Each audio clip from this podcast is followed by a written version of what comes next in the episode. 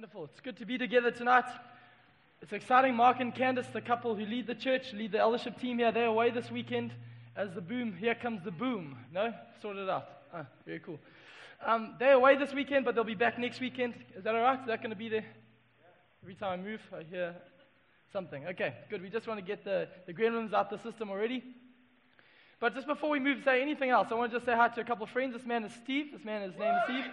This guy, a good man. He's, he's a man who used to be involved with the leadership of the youth here, poured a lot of his life into young people here. He's studying up in Stellenbosch, so he's coming down every now and again to visit. It's really cool to have you here, Steve. It's nice to see a mate. And then two of my other mates, there we are, Ann Cave and Craig Manheim. Very good to see you guys all the way from Durbs and the southern suburbs, respectively. Really cool to have you guys. That beard, beard is looking good, Craig. Very nice. Really cool to have them here. Good to worship together as friends tonight. Is that not great, eh? Good thing. Let's pray. Wayne's prayer was great. But I pray, pray we need two prayers. That's how, that's how bad I sometimes am. Father, I pray tonight, would you open our hearts, enlighten our understanding that we may know you deeper. You're taking us further and further on, God. We love you, and we honor you this, this evening by humbling ourselves for your word to us. Amen. Final shout out before we get going Liverpool won 4 0 for any of those who are wanting to know. So we are top of the log. So just wanted to let you guys know that just get out the way. I think it's more important things. We don't want to even pollute the pulpit with earthly matters like Liverpool soccer team. Rubbish. Who really cares? But just so I let, it, let you all know. Great. Anyway, wonderful. We are in the middle of a series called But God and a series through Ephesians. But before we get there, I wanted to set the platform tonight to go right back to the beginning, called a book called Genesis, the book of the beginnings. And why are we doing that? We're going to look at chapter 1, 2, and 3 very briefly in two minutes.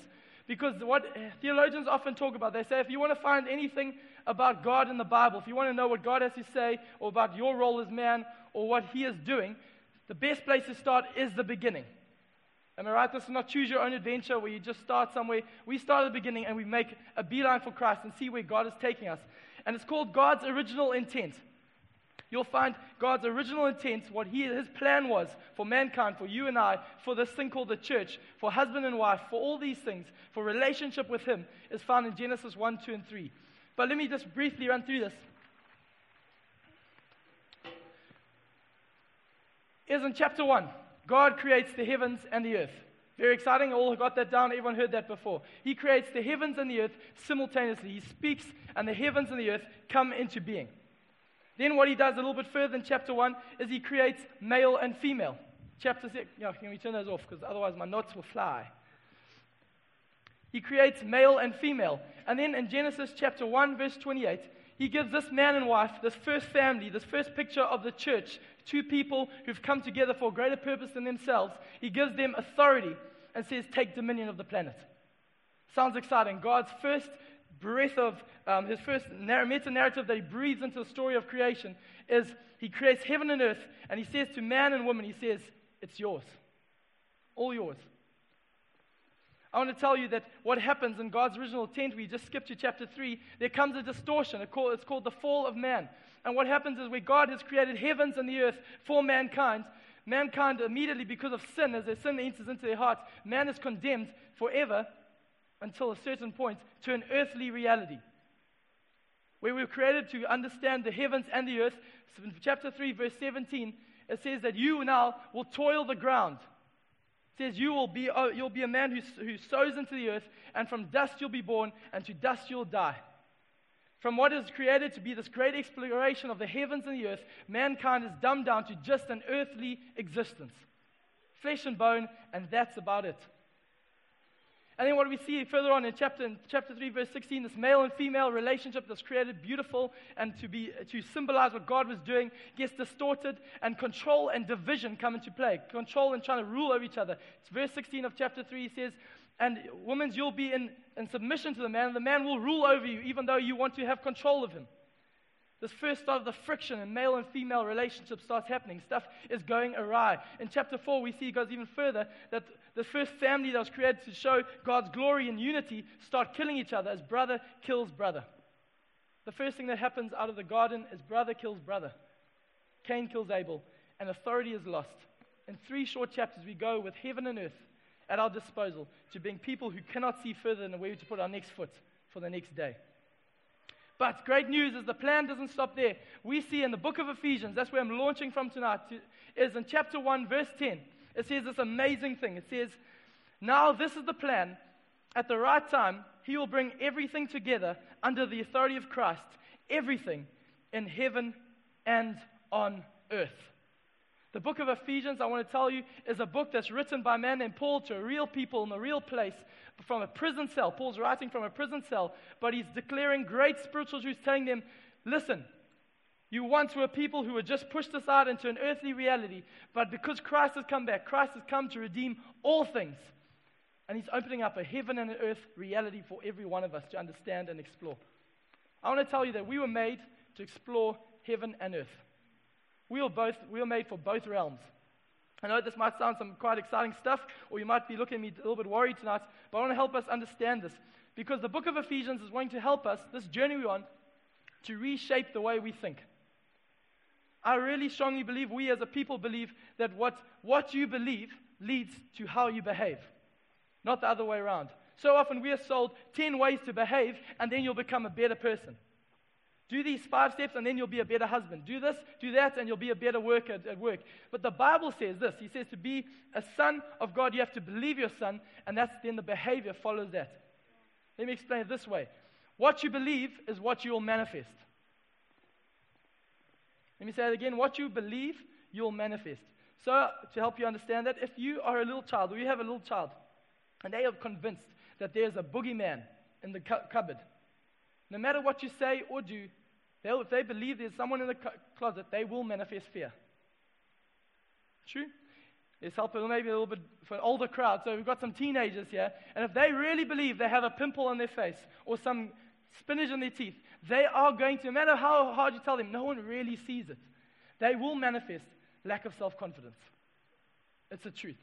What you believe leads to what you manifest. I want to tell you if the church uh, believe that we are just here today and gone tomorrow, and we just are here in a very earthly, earthy reality, and there's not much more than just this eat, drink, and be merry, for tomorrow we die, or let's just try and build, do earthly things outside of the spiritual realm, not understanding those things, we will manifest just a very fleshly church who just do fleshly things. Somebody once said, if the Holy Spirit was removed from the church tomorrow, he believes that 90% of the churches will just continue as normal. That's an indictment against us. And tonight I just want to push us in the right direction so we can start getting excited again about what God is doing. So let me help us here. There's two ways to think about this. The, the early church, Paul's writing to the church in Ephesus because a lot of his writings got caught up to some people who were Gnostic thinkers.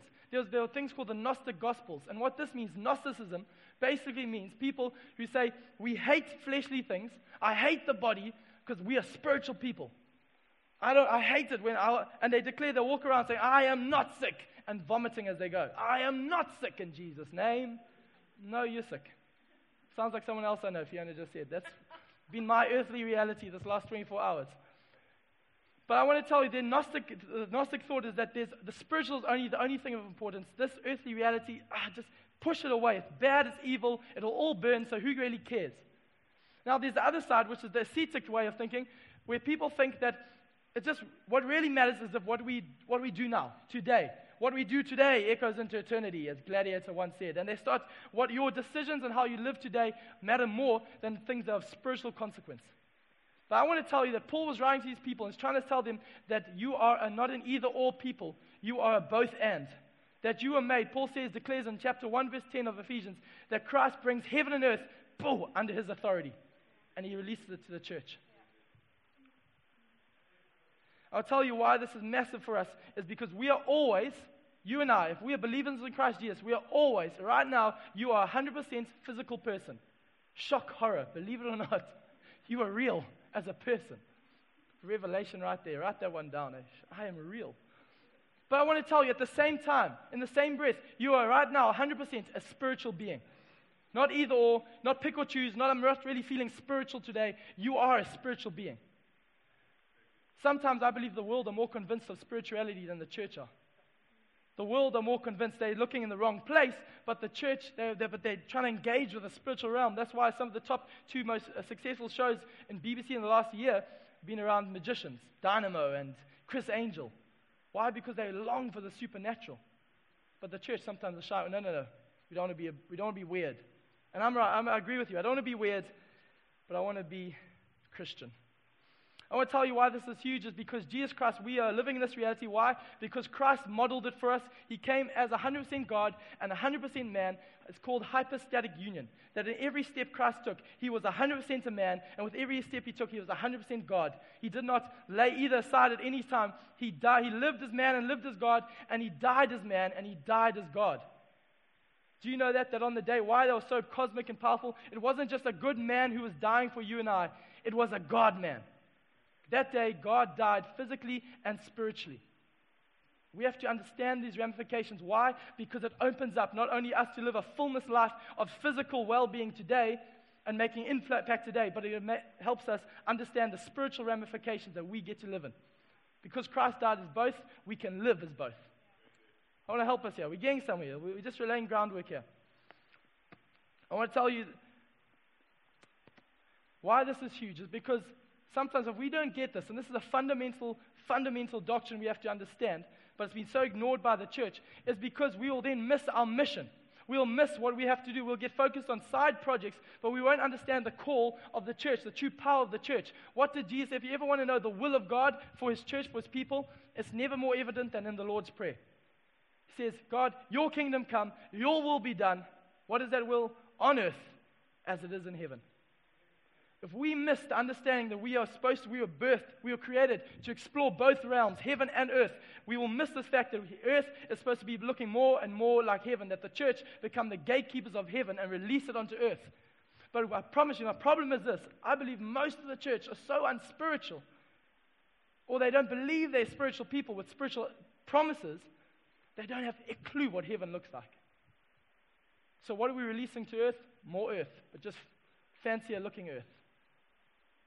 Oh, Are you all right? Everyone okay? I want to read this quote. It says this, and then we're going to launch into it. The history of the church is full of such radicals, men and women of no reputation, who impacted their respective day by dwelling in the transcendent realm of heaven. This is open and available for us. Father, help us this evening. Ephesians 1, verse 3. Let's make some sense of this. Everyone still with me? I know this is a, a, little bit hectic for a Sunday night. Everyone okay though? I'll tell you the whole purpose of us preaching this series. We're working our way through the book of Ephesians. Last week we launched into grace and peace. This morning we spoke around inheritance. And tonight we're looking a little bit further into verse 3. We're just laying foundations and groundwork for us as a church. This is not a spoon feeding session. This is to stir you to go and read scripture.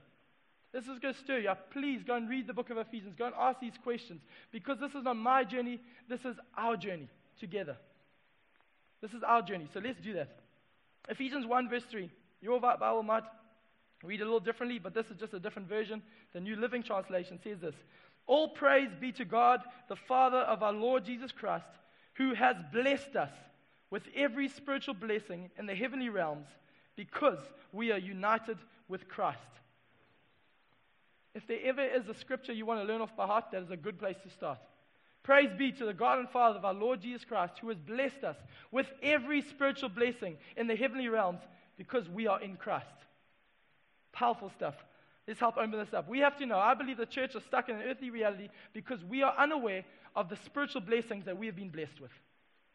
And these are spiritual blessings. People will say the word blessing becomes light and trivial. Bless you, son. Ah, oh, bless you. I hope you have a blessed day. And we have no, we don't even know what that means. It's just quite a religious little phrase. It doesn't help us. It doesn't give us any power. It doesn't give us any authority. But I want to tell you, God has blessed us with some things, and we need to understand what He has blessed us with as Spider Man himself runs past. Hello, Spider Man. Very good. No, no problem. It's a good place to be. Wonderful. it's a good dad, that man. Wonderful. So I want to start us off this, tonight for us to understand two principles, and I hope you hope these go deep into our soul. First principle is this: is that I am a physical being, but I have a new nature. I am a physical being, but I have been given a new nature. I said this morning, but there's a scripture that I love. It says, The old is gone, the new has come.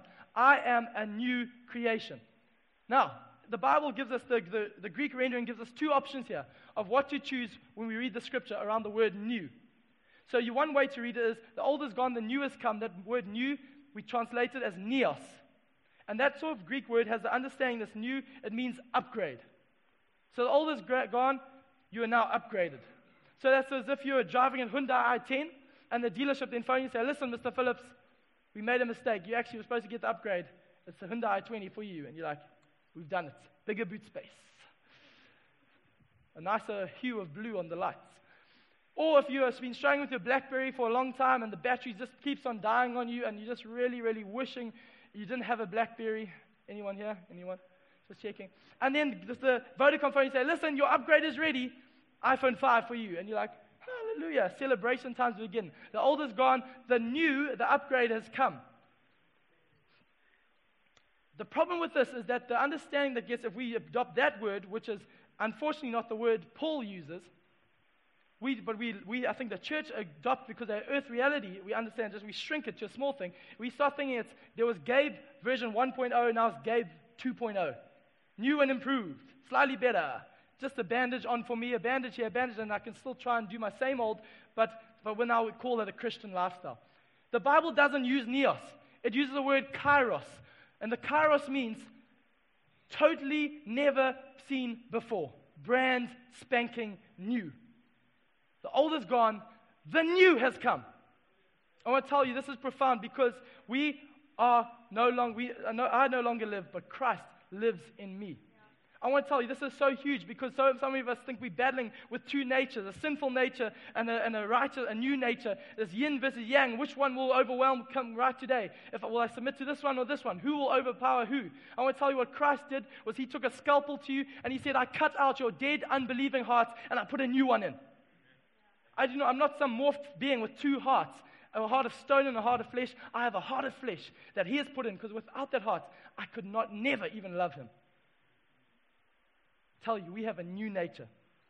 I tell you why this is profound is because Paul, in every one of his letters, he starts off, no matter whether the churches he's talking to are really, really professional sinners, like the church at Corinth, or people who are holding back and trying to prove them righteous, like the church in Galatia. But he starts off by saying, to, the, to God's chosen, holy people. Paul no longer addresses them. Their, their address changes from you sinful sinner. Uh, the preachers who go like this and go, Be holy, for I'm holy, says the Lord. He doesn't do that. He comes and says, You are holy. He calls you, You are righteous. If you have found yourself in Christ, I want to tell you right now, you are 100% holy. Holy, the word holy means set apart, completely set apart. And this is my thought here. If somebody came and said to you, Listen, I have a bottle of water, it is 99% pure, but there's 1% of poop in there. Can I tell you something? If anyone tells me that's pure, I'll tell you lying. That is totally disgusting. It's not pure in any way, shape, or form. To be pure and holy, you have to be 100% pure or nothing at all. There's no levels or degrees of holiness.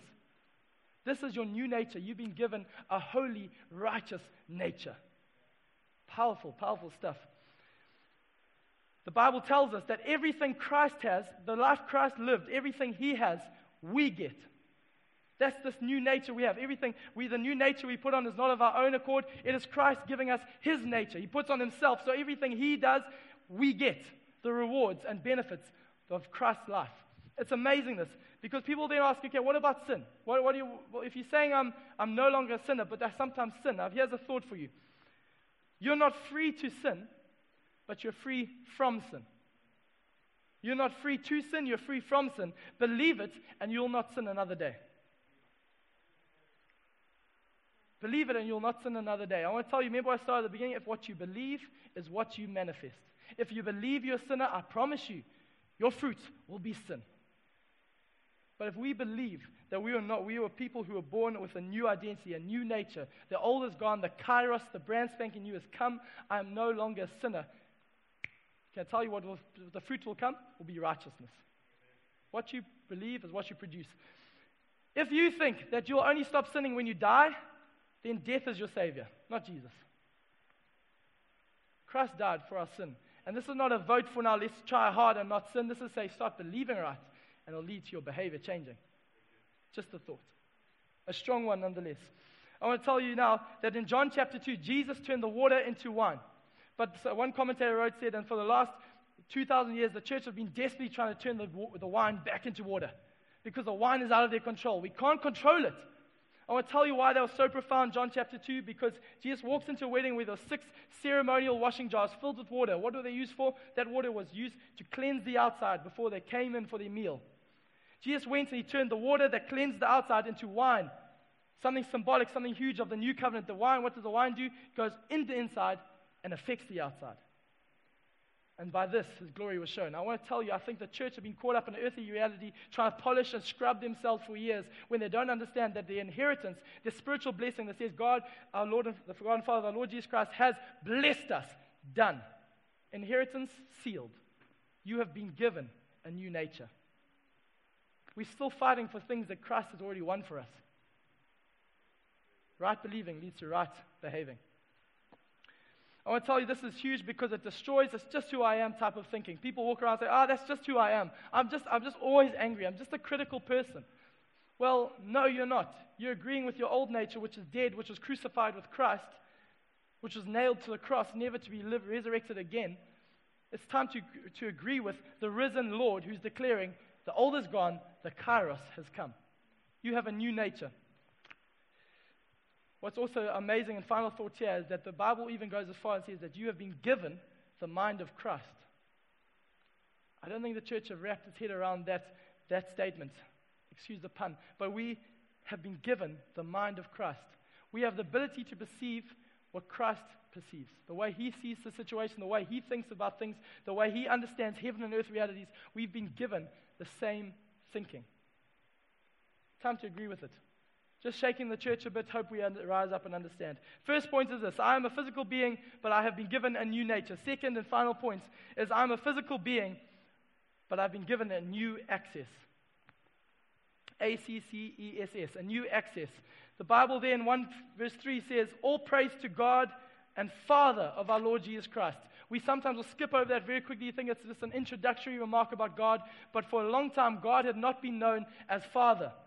This, even this instance of God being known as Father and as Almighty Jehovah God was so, was so foreign to the Jewish audience, it riled them up that when Jesus got up and said, My Father has many rooms in his house. My Father, I only do what my Father does. I only do what I see my Father doing. That people were so angry at this, they wanted to stone him because they're like, How can you call God your Father? Paul saying, We have the same relationship, Jesus is the Lord, the God and Father of our Lord Jesus Christ has blessed you. The same relationship Jesus has with his God and his Father is the same relationship you and I can have with our God and our Father. The same relationship Jesus has with the Father is the same relationship you and I can have with the Father. I want to say it one more time. The same relationship Jesus has with his Father. When you see me, I'm in the Father, and the Father's in me, he says. That same relationship you and I have access to. This is good news. Why this is huge is it's not just a God, the foreign concept of a God who stands at the top of a ladder and shouts down instructions of how to get up to me. He rips it down and says, I am not only a God, I'm a Father, your ever present help in time of need. And earth and heaven reality colliding under Christ. God and Father. I use this, this, this uh, illustration. Uh, got a little bit tongue tied. Illustration this morning, but so profound is for so long centuries, the, the world have put up this ladder the church have put up a ladder and said, God's at the top, we're at the bottom. How do we get there? And they start progressing. They have a number of steps. Step one is do this. Step two is this. Step three. What is step four? We need the step four. What is the breakthrough step for 2014? It's going to be step four to see a little bit closer of God. I tell you what, we do that, whenever, whenever we miss it or if we make a mistake, it's ah, snakes and ladders, back to the beginning. Ooh, next year I'm going to try harder. I'm really going to, really going to deny myself this thing, make some new resolutions, go to two services on one day. Then I'll be holy. I tell you what Jesus did when Jesus came is he ripped down that ladder and he, he erected a, an escalator, which is the, the, the final destination of this escalator, which just powers on ahead, is the Father. The Father is not our goal, the Father is our guarantee. Here's what we've been given a relationship with God. We've been given God Himself. So when you stand, when you put your faith in Christ Jesus and you stand on the escalator, which is Christ, the only way to the Father, you're standing there with every single moment, the Father is becoming a deeper and deeper reality of you in your life. And when you mess up, when you sin and you're on this escalator, you make a mistake, you're like, flip, I messed up. I, I agreed with my old nature when, when I really have, I'm a new creation. And then we stand up, we realize we're actually still closer to God. How profound is that? That the escalator, uh, our destination is the Father, and there's nothing you can do. There's no ways you can saint yourself out of a sinner, sinner nature. You can't do a lot of good deeds to become a saint. And you can't sin enough to get yourself out of a saint nature. What Jesus says, I want to just say this right now. This is not a new set of rules or my, myself making up some new things. This is what God has said. And if God says it, I want to start believing it. Just some fundamental truth right there. Genesis 28 talks about this. There's a man, Jacob, and he goes and he has a dream, and he, and he falls asleep and he wrestles with God. A man who's been on the run, living in earth reality, having to make a plan every day to make it through. He doesn't know what tomorrow will happen. He tried to, he had to work seven years for his bride, and he was even conned and had to get another ugly daughter, other daughter to marry him. It's just a mess of a story full of earth. Oh, it's terrible. Days of your life on steroids. But he gets his point where he, he, falls asleep and he has a revelation of God and he sees a ladder ascending from earth to heaven. And it says, and on it, angels were eh, ascending and descending on it. And at the top was the Lord Almighty. Powerful. And he says, and the Lord is here. And God spoke to him. And this is an incredible moment. Can I tell you why that is a profound story? Because in John chapter 1, a man named Jesus Christ comes. And this is what he says about himself. He says, You will see greater things than this. I tell you the truth you will see heaven open and angels of, the angels of God going up and down on the Son of Man, the one who is the stairway between heaven and earth. Jesus is the greater Jacob's ladder. At that moment, Jesus becomes the ladder. He becomes the way to the Father, and He is our open heaven. I want to tell you why this is massive for us because there's people talk about open heavens. So, you know, I walked in the area and there's open heavens here, but then I'm really been struggling, being seen to be under closed sky. I want to tell you, when Jesus died, the heavens were open forever never to be stitched up again. You might try your hardest, but God is no longer counting your sins against you. God is in your favor, and He's erected an escalator named Jesus Christ, and the heavens and the earth have been joined forever and earth, and they're underneath Christ, and He's given that authority to the church to understand both realms. I want to tell you, Jesus is my open heaven. Every single day, I get to walk in and walk under an open heaven. Why? Because Christ is my open heaven. If you're wanting to know if you can have access to God the Father, you have it every day. No matter your behavior, no matter if you have the security code or the right card, you have access because Christ is your open heaven. No matter where you are, no matter how far you think you are from God, and that statement is false because God says, I'll never leave you nor forsake you. You can run, but you can't hide. This is the truth of the gospel, glorious gospel, is that I'm walking under permanent open heaven. The heavens are never shut. And this is so massive because in Ephesians, and to land this, Ephesians chapter 3, verse 16 says this I pray that from his glorious, unlimited resources, he will empower you with inner strength through his spirit. The Bible, Ephesians says, the book of Ephesians has been known as the bank of the believer or the treasure house of the Bible. So if you are in need, go read up in uh, Ephesians what is at your disposal what you have at your left and right hand, which is your access, which is your divine right because of what you've been blessed with in spiritual realms. He goes on in Genesis 3, uh, Ephesians chapter 3. He says, Though I'm the least deserving of all God's people, He graciously, graciously gave me the privilege of telling the Gentiles about the endless treasures available to them in Christ. I pray that this phrase will be burned on your, in, your, in your thinking. Endless treasures that are available to you in Christ endless treasures, a resource that never comes to an end. Do you think God has enough forgiveness for you? He has more than you could ever, ever imagine. He's poured it out and it is finished, and you walk in as a new creation. You will never, ever be out of His favor again if you are in Christ. Today is the Lord, day of the Lord's favor. In Isaiah 61, the famous passage that he quotes, he says, uh, The day of the Lord's favor has been declared, but the day of judgment has been released. But then in, in, Luke chapter 4, Jesus stands up and quotes line for line that passage. But he says, and he finishes with, and today the day of, is the day of the Lord's favor. And with this, he closes up the scroll. He did not. There was one part of that scripture he left out, and today is the day of the Lord's judgment. Why? Because the day of the Lord's judgment was delivered fully on Christ. The judgment that you and I deserved has been put and laid fully on Christ. The image that I have, is the one preacher once said, is there's a 100 foot dam wall in front of us, pulsating with the full weight of God's wrath and, and anger against you. And you're standing underneath it, this puny figure thinking, as soon as this dam wall breaks, I am dead. I'm a goner. And as a crack in the wall starts appearing and it starts to gush out and pour out in full force, and I shy away, a massive crack opens just in front of me, and the full weight of the water goes, sucks deep into the crack, and it swallows it up as if it was never there. The image is this Christ on the cross. He said, God, let this cup pass before me but not my will, yours be done. He picked up the, the cup of our suffering, the cup of our sin, the cup of our sorrow, the cup of our rejection, the cup of our brokenness, and he drank it deep, deep, deep. And I have this image of God, drink, Jesus drinking this cup and the full weight of my sin, the full weight of my debauchery. He finishing it to the very last drop, the last drag as he hitting the top, making sure it's all being devoured, and he puts it upside down on the table and says, It is finished. Paid in full. This is the glorious benefits that we've been given in the spiritual realms in Christ Jesus. Because of this, why is this important? It's become, we become a portal for the kingdom of God. When we understand that we walk permanently under an open sky, we become a people who walk into every situation as a portal for heaven to break into earth because I, the ladder has been erected, the ladder, the escalator between me, heaven and earth, has been lifted up. And right now, at any moment, I have at my disposal the mind of Christ. At every moment, I have at my disposal the full resources of heaven. At any moment, I have the resource enough for my, my spouse. When I don't, I don't know what to do tomorrow about my wife, God, I cannot do this with her anymore. The, oh, the heavens are open, resources are available. Believe it, it changes your, your behavior. If you say, Tomorrow, Monday, I have a job from hell and I hate my boss, I will tell you right now, you're walking on the open heaven. You can walk into that room and you have open heavens, any resource you want for perseverance, for peace that passes all understanding, for faith in a moment. The resources of heaven are yours by divine inheritance. Believe it. It changes. Believe it because it's true.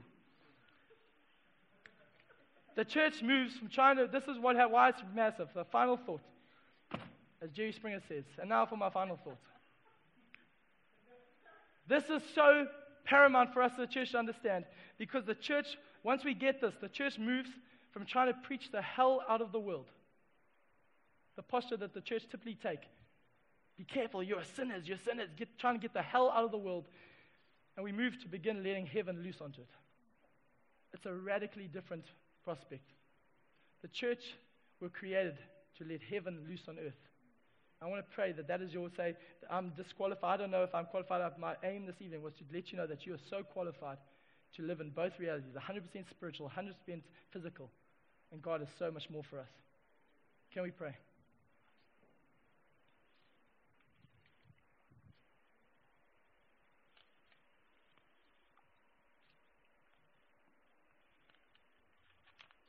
In the book of Revelations, chapter 21, it talks about God's city whose gates are never shut. It says the light never goes out. Right now, as we sit here, I just believe God is declaring over every heart here, He's saying His gates are no longer shut. I have a picture of those, those games that kids used to play, open gates, and where one person got through, the rest ran through freely and excitedly into the fullness of the rest of the game. I want to tell us tonight that Jesus got through and he yelled out, Open gates.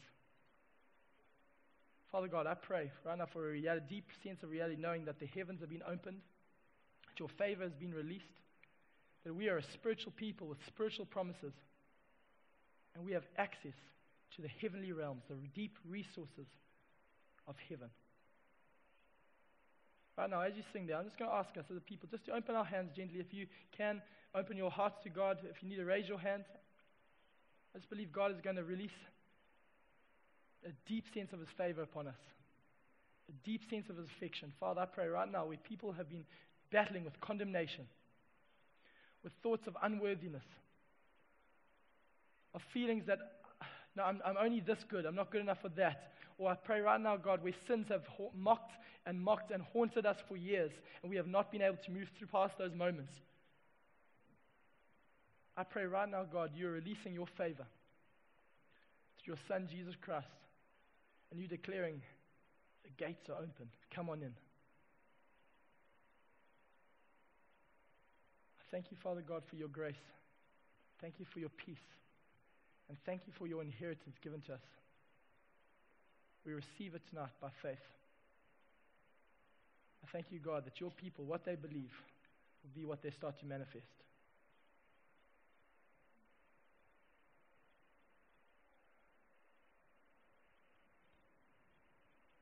Jesus' name we pray.